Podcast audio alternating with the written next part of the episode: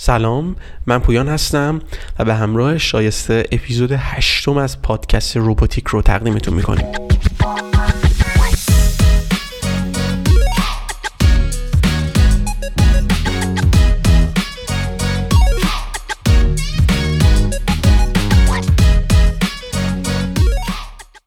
توی این اپیزود ما می‌خوایم در مورد کاربردهای ربات ها و هوش مصنوعی تو مسئله هلس مانیتورینگ و هلس کیر صحبت کنیم. چون که امروزه می‌بینیم که با پیشرفتایی که صورت گرفته تو حوزه رباتیک و هوش مصنوعی خیلی از بار و فشار که تو حوزه پزشکی پزشکا پرستارا متحمل میشن قابل حل شدن و قابل در واقع بهبوده با پیشرفتای مثل رباتیک و هوش مصنوعی. و این قضیه تو بحث همگیری کووید 19 هم تو بحث اون بیماری هم خیلی خیلی خودش رو نشون داد که چقدر ربات و هوش مصنوعی می‌تونن کمک کنن به حالا افزایش راندمان افزایش ایمنی و اثر بخشیشون. و ربات و هوش مصنوعی که از فاکتورهای خیلی مهمی که دارن اینه که می‌تونن وظایف رو خیلی سریع و دقیق انجام بدن. حالا ما به تو این اپیزود در واقع گام به گام میریم جلو در مورد کاربردها در مورد مزایا و چالش هایی که وجود داره و آینده ای که ما می‌تونیم متصور بشیم صحبت می‌کنیم و در انتهای این اپیزود هم یه گریزی می‌زنیم به کاربردهای رباتیک هوش مصنوعی توی بحث در واقع پاندمی کووید 19 که تمام جهان رو تحت تاثیرش قرار داد. اگر حالا موافق باشی برای شروع بحث من یه چکیده تاریخی خیلی خلاصه از ورود و در واقع استفاده ربات ها توی دنیا بگم. بعد ما با هم دیگه پیش بریم. در استفاده از ربات ها چیز جدیدی نیست و جدیدن به خاطر تکنولوژی به خاطر افزایش تواناییشون خیلی بیشتر توی چشم اومده و وایرال شده. میگم مخصوصا بعد این بیماری خیلی خودش نشون داد که چقدر ما می‌تونیم در واقع استفاده کنیم از این فناوری ها اولین های رباتیک به دهه 80 و 90 برمیگرده که اون زمان بیشتر از ربات استفاده می‌شد برای حمل بیمار. در واقع مثلا کارهایی که خیلی تکراری بودن خیلی کارهای ساده تکراری که می‌شد انجام انجام بگیره توسط ربات ها و بیشتر برای حمل و نقل مواد و دارو استفاده می‌شد دهه 80 90 که یکی از ربات معروف اون دوران هم پوما بود که ازش استفاده می‌شد. ولی خب سطح فناوری بالا نبود. بعد اون تو اواخر دهه 90 و اوایل دهه 2000 ربات جراحی یا سرجیکال ربات اومدن که معروف ترین این ربات ها که حالا جلوتر هم من در موردش یک کوچولو می‌تونم صحبت کنم. ربات داوینچی بود خیلی معروف بود اون دوره. یه ربات جراحی بود و یک نقطه عطفی بود برای جراح ها برای پزشکا که می‌تونه با دقت و دقت بالا با کنترل بیشتر و با مهارت بالاتری اصطلاحا جراحی رو انجام بدن. تو دهه 2000 ربات های توانبخشی خیلی بیشتر جا افتادن. در واقع که اصطلاحا rehabilitation و تراپی ربات های تو اون حوزه که کمک می‌کنن به بیمارا که بتونن بازیابی حرکتی خودشون پیدا کنن و در واقع اسکلت ها پروتزهای رباتیک خیلی خیلی بیشتر برای بیماران مغزی و نخاعی جا افتاد. این قضیه رفت جلو و کم کم تو دهه حدودا بعد سالهای 2010 تلمدیسین و ریموت مانیتورینگ یعنی از راه دور مانیتورینگ راه دور خیلی جا افتاد. با فناوری گسترش اینترنت این قضیه خیلی کمک کننده بود به, به علم که بتونه استفاده کنه. و در واقع ربات های پزشکی از راه دور حالا اصطلاح اون فارسی رو بخوام بگم. خیلی حال سعی می‌کنم تو این اپیزود فارسی, فارسی ها رو بگم ترجمه ها رو بگم. پزشکی از راه دور این کمک رو کرد به پزشکا در سراسر جهان که بتونن با دقت بالا سریع کمک کنن به بیمارا. و و این قضیه هم با پیشرفت های اینترنت در واقع با گسترش سرعت افزایش سرعت اینترنت گسترش اینترنت و افزایش و که بهبود کیفیت سنسورها و دوربینا و مسائل مدل برای ربات ها خیلی موثر شد. و در نهایت تو دهه همون دهه 2010 به بعد اون سالها social robot ها و ربات در واقع اجتماعی و همراه companionship خیلی جا افتاد. ربات هایی که هدفشون این بود که بتونن به بیمارا مخصوصا افراد پیر و مسن کمک کنن که بتونن هم، یک همراه داشته باشن برای مسائل روزانهشون یا بتونن علاوه سایکولوژی کمکشون کنن. و بعد اونم که سالهای اخیر هم طبیعتا ما بحث machine learning و هوش مصنوعی خیلی viral شده و داره کمک می‌کنه به علم رباتیک که بیش از پیش مبتنی باشه بر learning و پیش بینی وقایع. این یه تاریخچه خیلی مختصری از ربات بود تا اینجا و اگه خود تو هم چیزی داری حتما خوشحال میشم که با هم شیر کنیم. آره نمیشه واقعا یه خط مریضی کشید و گفت که دقیقا از این تاریخ بود که حالا ورود کرد تکنولوژی یا مثلا هوش مصنوعی برای اینکه خدمات بهتری توی حوزه سلامت بده. ولی خب حالا یه نقاطی هست که پررنگتر هستن. مثلا اتفاقاتی افتاده مثل ظهور یه پدیده که قبلا وجود نداشته. مثلا به یکی از اونها اگه بخوام اشاره کنم میشه به ربات آی بی ام واتسون در سال 2011 اشاره کرد که این ربات بر اساس مدل های زبانی در واقع پیشنهاد شده و ساخته شده. ایده اولیش هم از روی بازی های زبانی بوده و اینو ساخته بودن. اما جایی که خیلی جنجال برانگیز شد به خصوص تو حوزه سلامت. روزی بود که واتسون رو به عنوان یک دستیار پزشک معرفی کردن و در اختیار حالا عموم بود برای اینکه بتونن باهاش صحبت بکنن علائمشون رو بگن توی همون چارچوب چت باتی که وجود داشت. و بعد واتسون تشخیص بده که بیماری در واقع اون شخص چی هست یا ناراحتیشون چیه. که خیلی بحث برانگیز شد چون که خطا زیاد داشت. اون موقع این ربات به عنوان یه دستیار پزشک آره عملکرد خوبی نداشت و با مقاومت زیادی هم از سمت جامعه پزشکی مواجه شد که بدیهتا افراد و متخصصین قابلیت اینکه جایگزین بشن توسط این ماشین ها رو نداره حالا ما در مورد این بخش این اتفاقا این از اون مورد چالش هاست که جلوتر همش می‌تونیم صحبت کنیم. و یعنی این بخشه که مقاومت هنوزم باهاش دست به گریبان آره آره دقیقاً دقیقاً یکی از چالش هاست که جلوتر حالا بهش میگیم. به نظر من الان می‌تونیم اسکیپش کنیم بریم جلوتر. آره آره می‌فهمم. چون اون زمان خب تکنولوژی واقعا مثل الان نبودی. اون زمان چت بات خیلی پردیفایند بودن و خیلی فرق داشتن. ولی آره. حالا آها بخش یعنی اون بخش تاریخ چت ببخش من قطعت آره، کردم آره. نه حله. آره. می‌تونیم می‌تونم یه چیز دیگه هم اضافه کنم ولی بذار اضافه کنم. آره حتما. چیزی که قابل توجهه شاید اون موقع یکی دو تا کمپانی بیشتر نبودن که توی این حوزه سرمایه گذاری می‌کردن مثل آی بی ولی الان غولهای دنیای تکنولوژی از جمله اپل، مایکروسافت، آمازون علاوه بر کمپانی های بزرگ پزشکی و دارویی مثل فایزر مثل آسترازنکا دارن روی هوش مصنوعی سرمایه گذاری می‌کنن. یعنی علاوه بر تمام اون فازهای تحقیقاتی آزمایشی پزشکی که دارن یک بخش آرندی کنار کمپانی های بزرگ پزشکی امروز روز استفاده شده اضافه شده که تمرکزشون بیشتر توسعه هوش مصنوعی هست. هوش مصنوعی که بتونه تخصصی توی این حوزه بهشون کمک بکنه سرعت و دقتشون رو افزایش بده و البته هزینه هاشون رو هم کاهش بده. آره اتفاقا یه اشاره جالبی کردی که من خودم می‌خواستم بگم و اینکه خیلی از کمپانی بزرگ معروف ترینش هم حالا گوگله چون گوگل یه حالتی علاوه invest کردن تو این چند سال خیلی خوب کار کرد حوزه پزشکی و حالا شاید خیلی معروف بر خیلی باشه بحث AlphaFold که یکی از یکی از در واقع تولیدات حالا DeepMind گوگل بود. و کلا آره صنعت سرمایه‌گذاری خیلی زیادی انجام میشه روی در واقع AI و اینا خیلی دارن کمپانیایی که دارن خوب کار می‌کنن تو حوزه مدیکال رو دارن در واقع اصطلاحا می‌خرن. حالا بخوایم به اصطلاح فارسی رو بگیم چون می... یعنی کمپانی استارتاپ هایی که رشد می‌کنن و در نهایت ادغام میشن توی کمپانی های بزرگ. و آره اشاره جالبی هم بود کردی.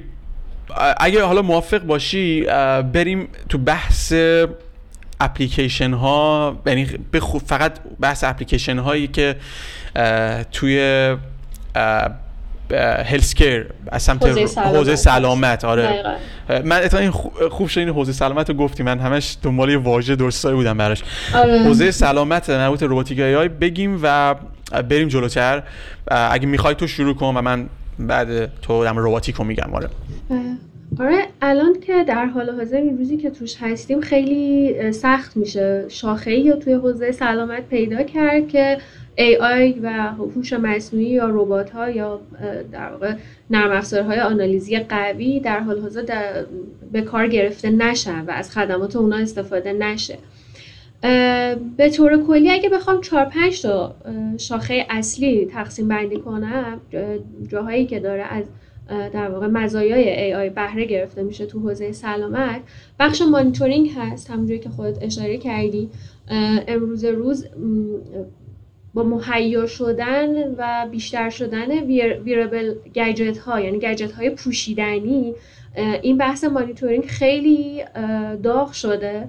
و خیلی هم آسون شده و در 24 ساعت شبانه روز حتی می‌تونیم ما مانیتور بکنیم اون بیمار یا فرد مورد نظری که حالا داده های حیاتیش برامون مهم هست. و در آن واحد و در 24 ساعت شبانه روز هم می‌تونه با پزشک و در واقع تیم درمانی در ارتباط باشه. حوزه تشخیص هست که همونجوری که گفتم از خیلی وقت پیش از حدود ده 15 سال پیش حداقل داره کار میشه روی اینکه در واقع مدل های زبانی بتونن شبیه یک پزشک که شما میرین پیشش و علائمتون رو براش بازگو می‌کنین از حال خودتون براش میگین این مدل ها هم بتونه به خوبی یک پزشک تشخیص بده عارضه شما رو بیماری شما رو و حالا قدم بعدی هم این هست که تصمیم گیری بکنه و بر اساس تشخیصش یک description خوبی بده. یه جای دیگه که خیلی کمک می‌کنه AI هر جا که در این فقط به حوزه سلامت مربوط نمیشه اما تو حوزه سلامت به شدت داره ازش استفاده میشه. هر جایی که شما یک سیستم اداری داشته باشین یا حجم زیادی داده و document داشته باشین که اینها باید بررسی بشه آنالیز بشه. اون بحث در واقع متدهای data science و data analyze روش پیاده بشه AI به شدت داره اینجا نقش آفرینی می‌کنه و خب حوزه سلامت هم مستثنا نیستش. توی حوزه عکس برداری های دیجیتال رادیوگرافی ها عکس برداری های مبتنی بر MRI هوش مصنوعی وارد شده و در واقع مدل های تشخیصی خیلی جذابی داره توسعه پیدا می‌کنه. که حالا جلوتر اگر بخوام در ادامهش هم بگم اینها منجر میشه به طراحی درمان طراحی درمان هایی که الان هم خیلی گرون هستن هم خیلی زمانبر هستن هم خیلی سخت به دست میان هم برای پزشکان هم برای بیمار. و به هر قابل توجهی توسعه این در واقع هوش مصنوعی توی این عرصه می‌تونه هزینه ها رو کاهش بده می‌تونه سرعت رو بهبود ببخشه. و خب بیمار به خصوص که اکثر این افراد حالا مثلا بیماران مبتلا به سرطان هستن یا همچین درگیری دارن بند کافی خودشون در واقع توی اون وضعیت دارن رنج می‌برن. وقتی که سرعت اضافه میشه و پروسه درمانشون کوتاهتر میشه رضایت بیمار هم بالا میره. و یه حوزه دیگه که این روزها هم خیلی بحثش داغه بحث اکتشاف دارو هست با استفاده از هوش مصنوعی. اینم خیلی مفصله. حالا نمی‌دونم جلوتر اگه فرصت بشه راجبش بخوایم صحبت کنیم. خود این بحث اکتشاف دارو پنج شاخه میشه که تو حوزه های مختلف ای داره خدمات میده و به شدت دارن استفاده می‌کنن. گفتم جلوتر. گفتم انقدر جذابه که کمپانی های دارویی الان بیشترین سرمایه گذارشون یعنی بخش عظیمی از بودجهشون داره میره سمت سرمایه گذاری روی هوش مصنوعی نه روی حالا آزمایش هایی که مربوط به توسعه در واقع آزمایشگاهی دارو میشه. آره دقیقا یه اشاره جالبی کردی. یه نکته هم که گفتی و فکر می‌کنم همون موافقش باشیم. همون بحث این که حوزه رو نمی‌تونیم پیدا کنیم. مخصوصا توی پزشکی که دیگه توش بحث هوش مصنوعی وارد نشده باشه.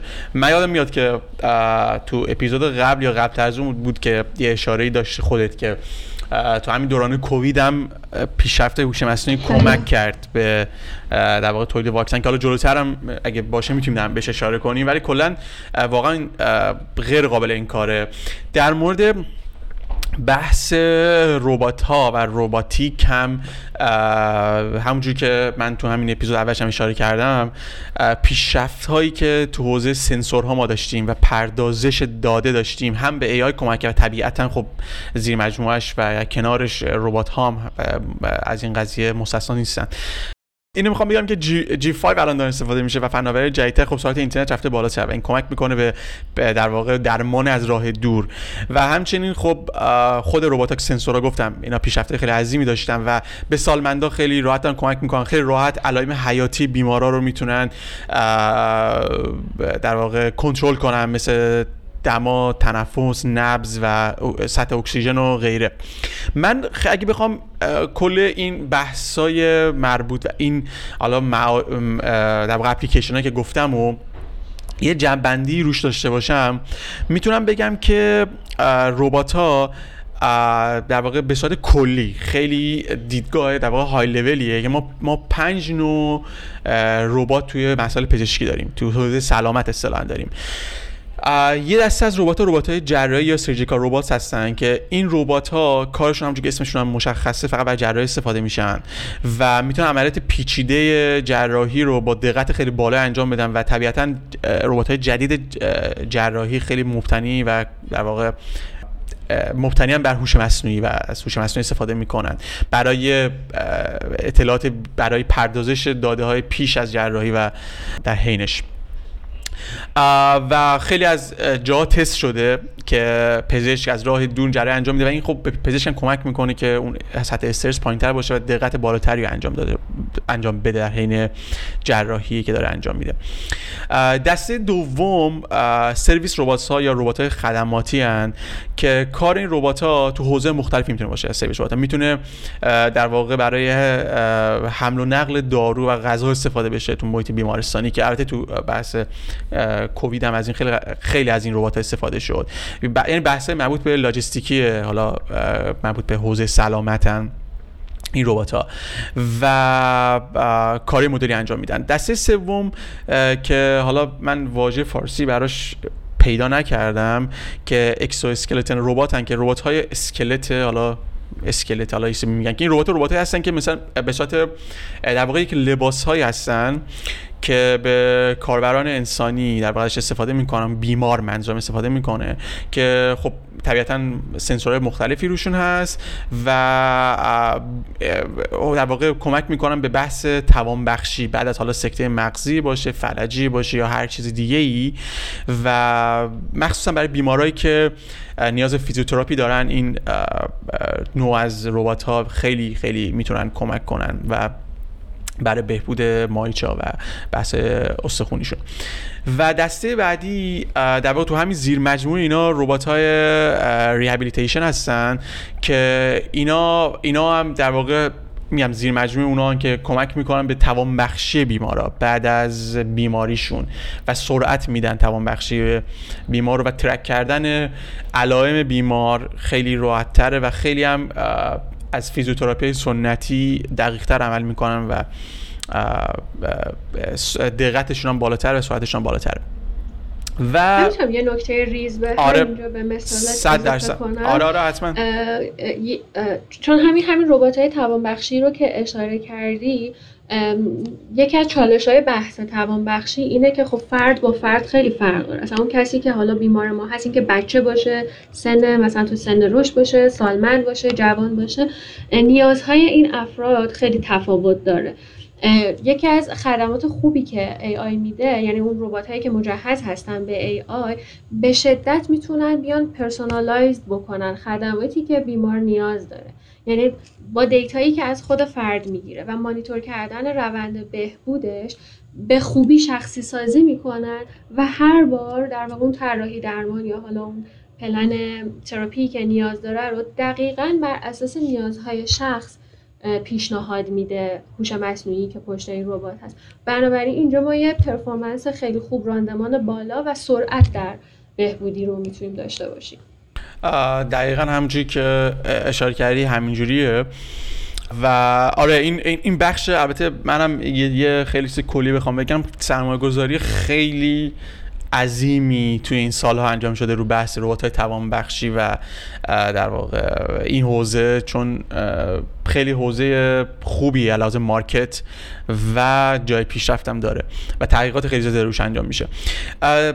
دسته بعدی ربات ها ربات های سوشال ربات ربات های اجتماعی اصطلاحا که اینا خیلی مبتنی طبیعتا به هوش مصنوعی و ماشین لرنینگ و کارشون بحث تعامل بهتر با انسانات و مخصوصا حالا تو حوزه سایکولوژی یا برای افراد سالمن استفاده میشن سوشال ربات ها از کاربردهای دیگه ای که در واقع وجود داره البته این خیلی اینی که می‌خوام بگم خیلی مبتنی میشه بر هوش مصنوعی باز که اونم ریموت مانیتورینگ مانیتورینگ از راه دور که البته تو حوزه رباتیکش اینجوری که خیلی از ربات های سوشال که تو محیط یعنی موبایل ربات که تو محیط دارن تعامل می‌کنن با یک فرد مجهز هستن به connectivity به یک پزشک یا فردی و در واقع مانیتورینگ از راه دور رو انجام میشه که در واقع میشه پارامترهای مثل ضربان قلب و فشار خون و اکسیژن اینا در واقع ثبت بشه تحلیل بشه ارسال بشه به حالا یک بیمارستان یا یک پزشک. از کاربردهای دیگه ربات ها تو بحث حوزه سلامت مدیریت حالا فارسیش میشه مدیریت دارو یا medication management که در واقع یه بحثی که شاید خیلی کمتر دیده بشه ولی خیلی مفیده اینه که ربات ها می‌تونن به توزیع و اون حالا سازماندهی دارو بیمار کمک کنن. یعنی هم حالا تو بحث اون برنامه‌ریزیش همین که تو بحث این که یعنی برنامه‌ریزی این که time هایی که بیمار باید دریافت کن دارو رو و همچنین تو خود محیط بیمارستانی برای توزیع این و سازماندهیش در واقع داروها. یکی از نوع دیگه از کاربردهای ربات ها که این خیلی تو حوزه سالمندا یعنی یه سری ربات هستن که هم حوزه ربات های در واقع سوشالن ولی با اپلیکیشنی که درش در نظر می‌گیرن فقط برای سالمندان یعنی نیازهای سالمندا رو قراره. یعنی ربات های مثلا بعضی از ربات های سوشال خیلی اول پرپس یعنی برای کارهای مختلفی دارن استفاده میشن. ولی این ربات های الدرلی کیر خیلی تمرکزشون روی سالمنداست و بیشتر خدماتی هم که میدن یعنی سالمندا که مخصوصا حالت آلزایمر و اختلالات حالا شناختی دارن به اونا کمک می‌کنن و بیشترم ربات هستن که توشون بازی های فکری یعنی قابلیت بازی فکری دارن با صحبت و مبتنی هستن طبیعتا به یادگیری و large language model ها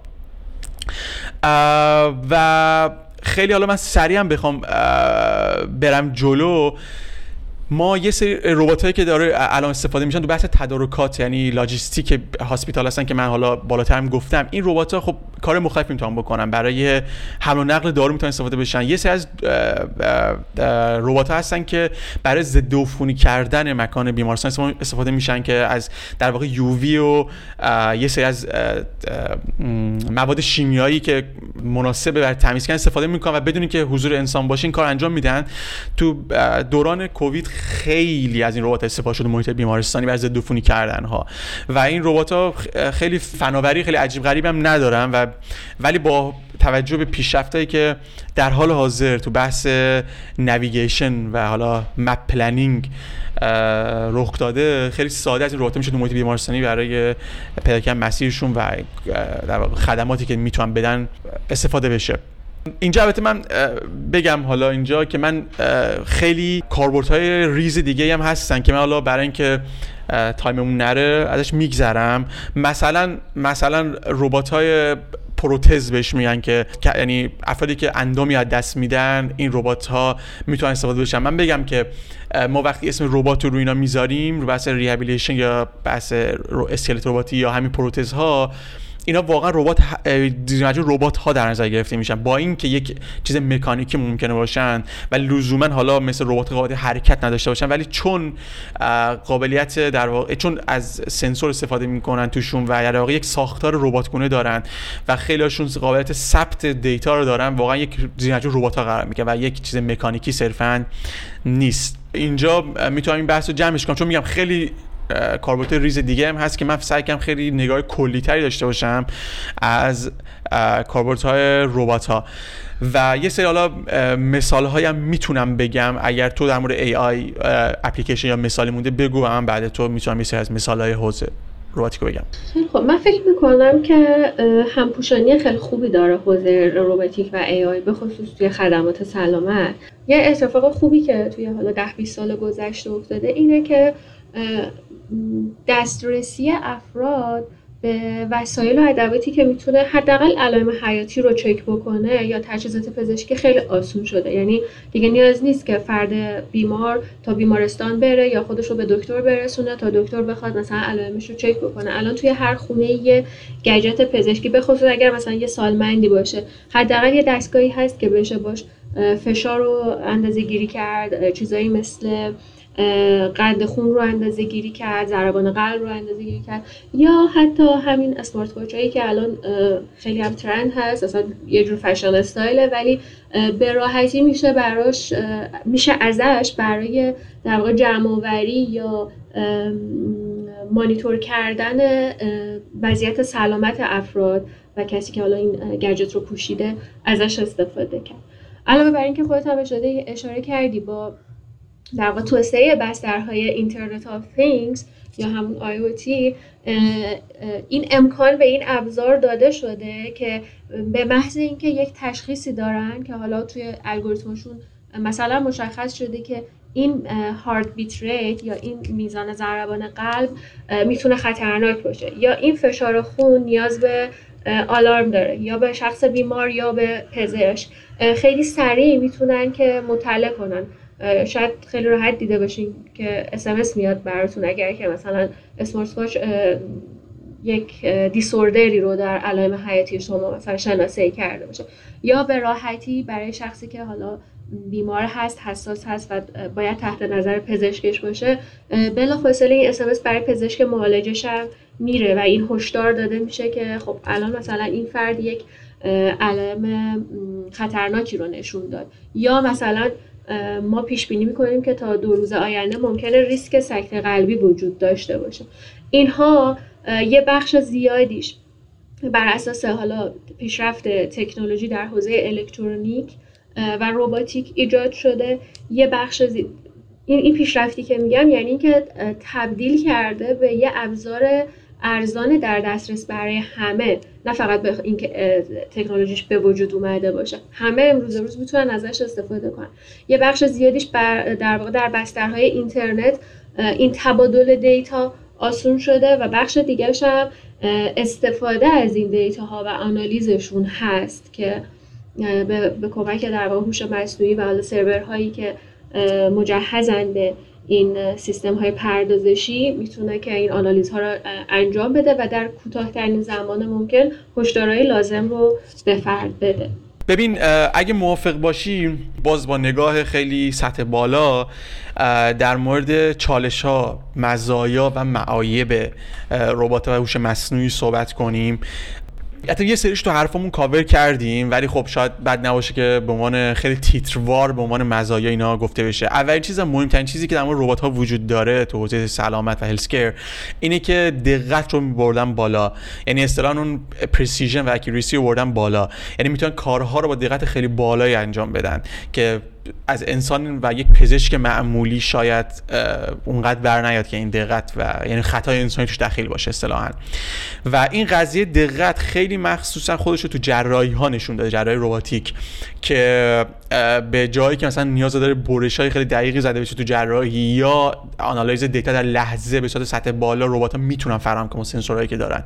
ولی برای که انسان شاید موثر نباشه از طرف دیگه خب چون جراح داره توی اتاق مانیتور نشسته خیلی راحت تر می‌تونه این جراحی رو انجام بده با تمرکز بیشتر و استرس کمتر. مزیت بعدی که ربات فراهم کردن بحث اینکه دامنه حرکتی و مهارت رو افزایش دادن. دامنه حرکتی یعنی اینکه خیلی از کارهایی که توضیح پزشکی نیاز به در واقع یک سطح لول مهارتی بالایی دارن یا نیاز دامنه حرکتی دارن که ممکن برای انسان سخت باشه ربات ها می‌تونن اینا رو انجام بدن. و مثلا جایی که تو جراحی مخصوصا خودشون باز نشون میده که دسترسی به یک نواحی تو بدن که شاید برای یک انسان سخت باشه با مهارت بالا نیاز انجام بده ربات ها می‌تونن برای همون کار تعبیه بشن و اون کار رو انجام بدن. یکی از مزیت های دیگه ای که این خیلی ارتباط تنگاتنگ با AI داره و شاید تو بخوای بعد من بهش اشاره کنی اینه که بحث تلمدیسین و ریموت کیر یعنی رو پزشکی راه دور مراقبت از راه دور که ربات هایی که مجهزن به سنسورهای مختلف و دارن استفاده می‌کنن از الگوریتم های هوش مصنوعی می‌تونن از راه دور این امکان رو فراهم می‌کنن بیمارا که پزشک خودشون بیمارستان خودشون در ارتباط باشن و بتونن دیتا هاشون رو روزانه ارسال کنن و مراقبت بهداشتی رو در واقع به روزانه ارسال و توصیه رو دریافت کنن. در کنار همین پزشکی از راه دور که اشاره کردیم نظارت مستمر یا حالا continuous monitoring یکی دیگه از مزیت های ربات هاست. ربات ها مثل یک پرستاری که 24 ساعته بی وقفه کنارت می‌تونن کار کنن و علائم حیاتی بیمار می‌تونن کنترل کنن data جمع آوری کنن همونجور گفتم ارسال کنن به پزشک بیمارستان تو هر نقطه از دنیا و data با هوش مصنوعی یا فناوری دیگه که یعنی منظورم تو زیر مجموعه هوش مصنوعی تحلیل میشن data و توصیه لازم و تجویزهای لازم داده میشه. از مزیت های دیگه بهینه سازی اون محیط کار یا workflow optimization ه یعنی ربات ها این فضا رو حالا من بخوام یه مربوط بهش بگم بحث توزیع دارو که گفتم. یه چیزای مدلی رو ربات خیلی کمک می‌کنن که این فضای کاری حوزه بهداشت مثل تحویل تجهیزات حمل و نقل ضد که تمام اینا به صورت ارگانیز شده انجام بشه و این کمک می‌کنه. از طرف دیگه یکی از مزیت خیلی مهم و شاید, شاید اصلا اولی باید می‌گفتم اینه که فشار فیزیکی کار تو حوزه سلامت کاهش میدن ربات ها و باز هم این قضیه نمود شدیدی توی دوران کووید داشت که بیماران زیاد پزشکان نیاز به مراقبت های بالا پرستار داشتن و ربات ها کمک می‌کردن که اون فشار فیزیکی کاهش پیدا کنه. از در واقع کاربوت های دیگه ربات ها که میشه اشاره کرد اینی که مراقبت از بیمار با کیفیت خیلی بالا انجام میشه. در واقع های کوالیتی کیر یعنی اونا می‌تونن با توجه به اون مسائلی که قبلتر گفتم که آقا مثلا اینا پیشرفته جدید دارن سنسورهای مجهز و غیره غیره اینا کمک می‌کنه که کیفیت مراقبت از بیمار بالاتر.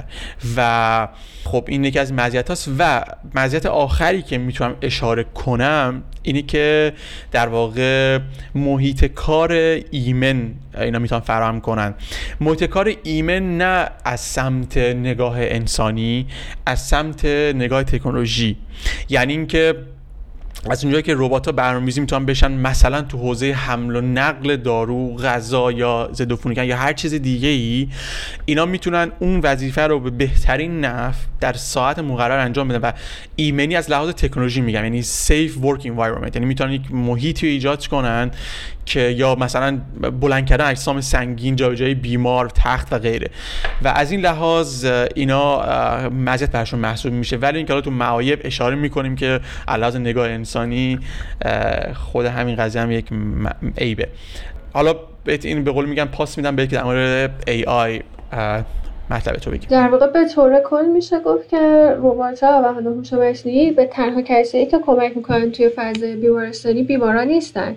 یه بخش زیادی از کار گروه درمان رو هم دارن سبک می‌کنن و به اونها هم کمک میدن. صد درصد.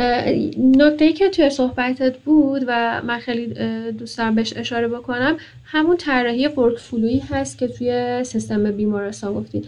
اصلا توی سیستم های درمانی و سیستم بیمارستان در واقع اون خدماتی که بعد ارائه بشه خیلی زیاده. هم از نظر کمیت یعنی از نظر اینکه تعداد مراجعین همیشه زیادن و تعداد جمعیت قابل توجهی همیشه به بیمارستان دارن مراجعه می‌کنن چون بیمار هستن یه مشکلی دارن. هم از نظر تنوع خدماتی که باید دریافت بکنن توی فضای بیمارستانی.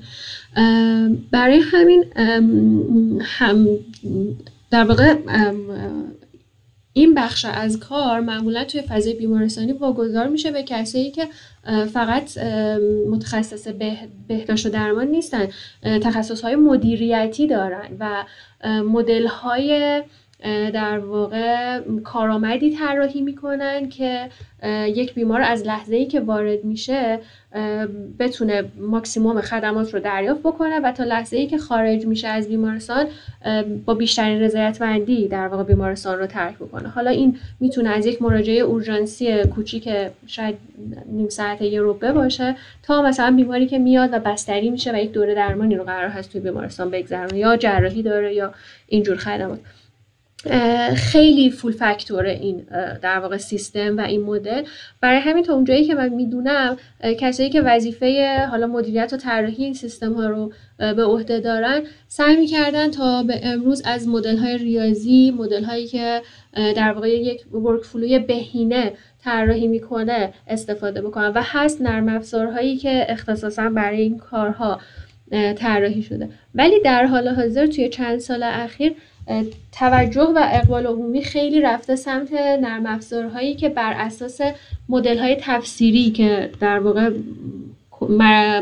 هسته اصلیشون machine learning هست دارن استفاده می‌کنن تا مدل هایی که حالا اصطلاحش میگن expert model بوده. مدل هایی که حالا بر اساس یه سری مدل سازی یا الگوریتم های ریاضی که داده شده بوده به عنوان مدل بهینه پیشنهاد می‌شده.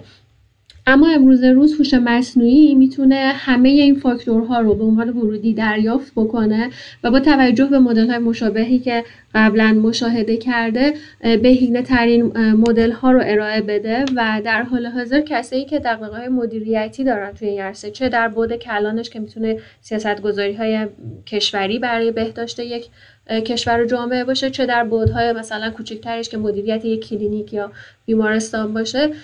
خیلی تقاضا برای نرم افزارهایی که دارن از هوش مصنوعی توی این تحلیل ها استفاده می‌کنن بالا رفته. نکته دیگه ای که هست که تاثیر مستقیم داره روی رضایت بیمار برای اون درمانی که دریافت می‌کنه بحثای طراحی درمان هست. این هم یه کار کاملا آنالیزیه که مهندسی ریاضیات و در واقع علوم کامپیوتر به شدت اومده به کمک پزشکها و داره بهشون کمک می‌کنه که طرحهای درمانی رو خیلی سریعتر خیلی دقیقتر و خیلی اسپسیفیکتر مربوط به همون شخص با توجه به نیازهای بیمارشون طراحی بکنن.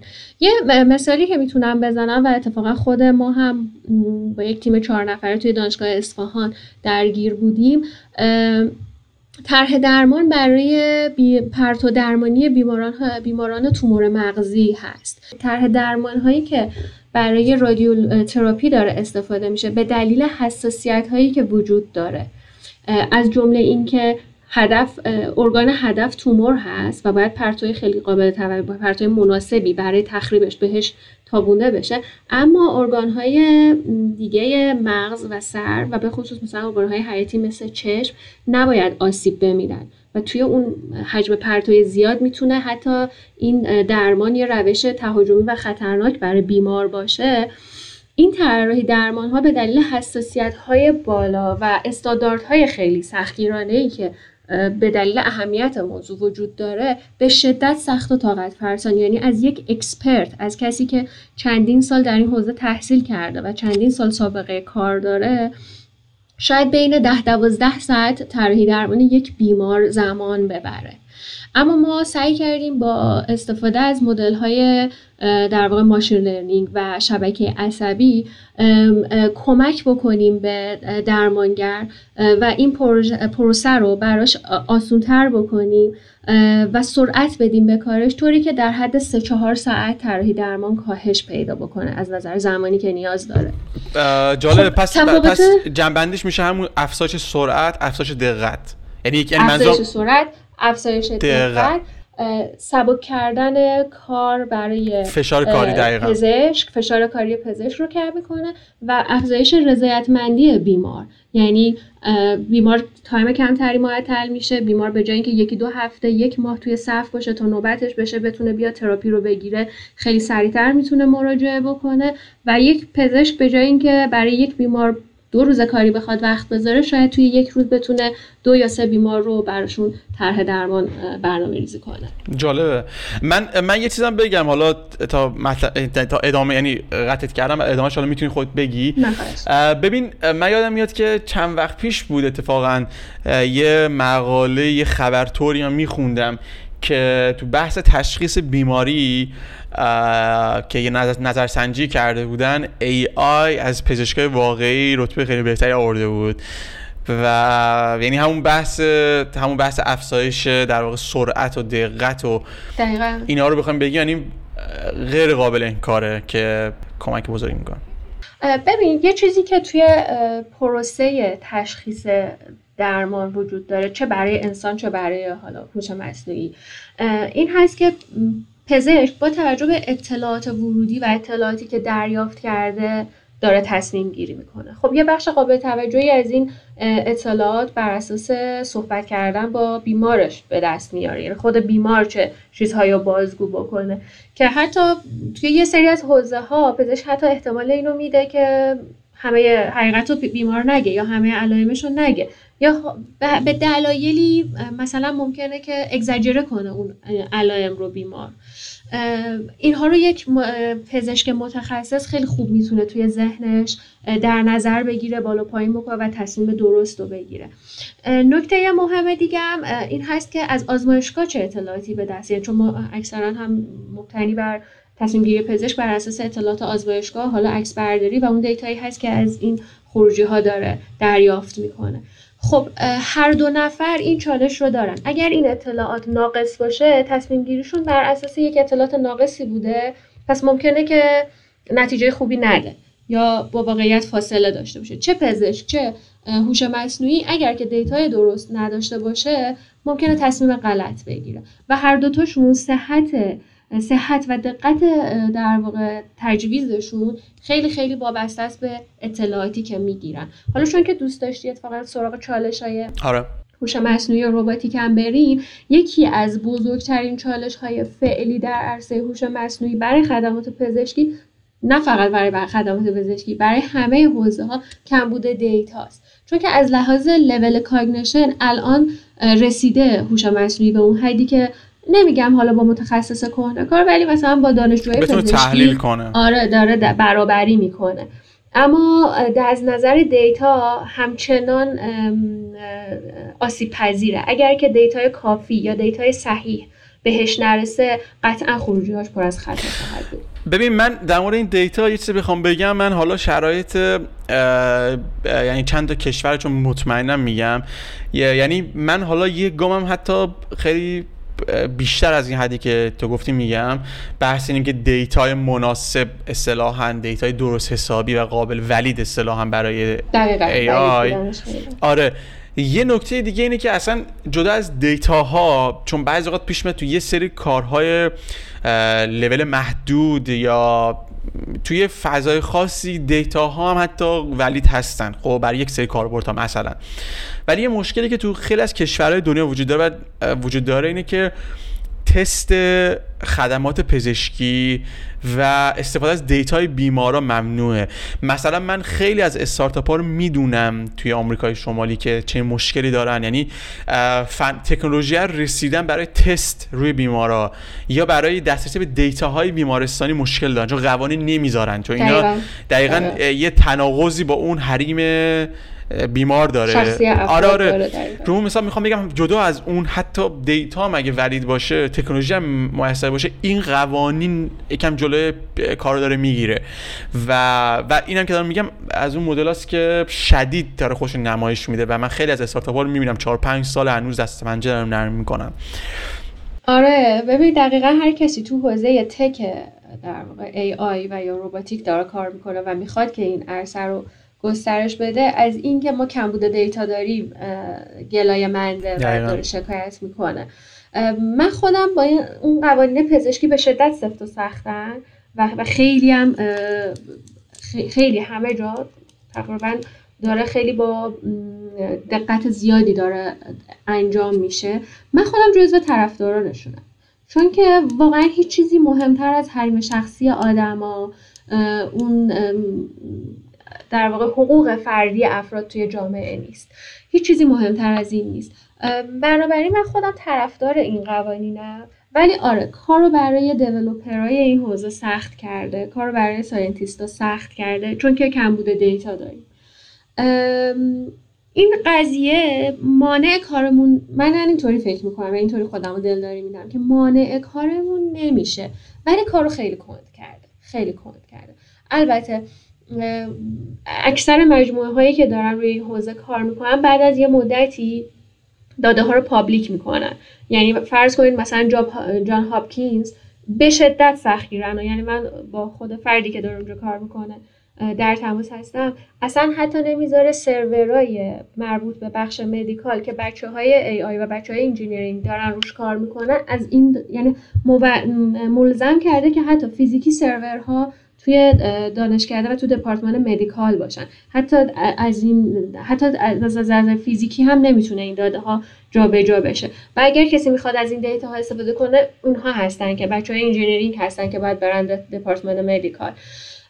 ولی بعد از یه مدتی که حالا این data ها رو در واقع اون اطلاعات شخصی افراد ازش استخ بیرون میارن حس می‌کنن و privacy افراد می‌تونه حفظ بشه اینها رو public می‌کنن و database های public خوبی هست. الان هم توی حوزه پزشکی هم توی حوزه دارو که بر اساس همونها کارهای خیلی خوبی انجام یعنی یکی دو تا از کشفهای اخیر رو همین data های public بوده و کلی از paper هایی که الان توی حوزه علمی داره در واقع publish میشه. بیشترشون روی همین data های public ی که هست که مثلا سازمان بهداشت آمریکا کانادا در اختیار افراد قرار دادن. ولی در اختیار محققان قرار دادن.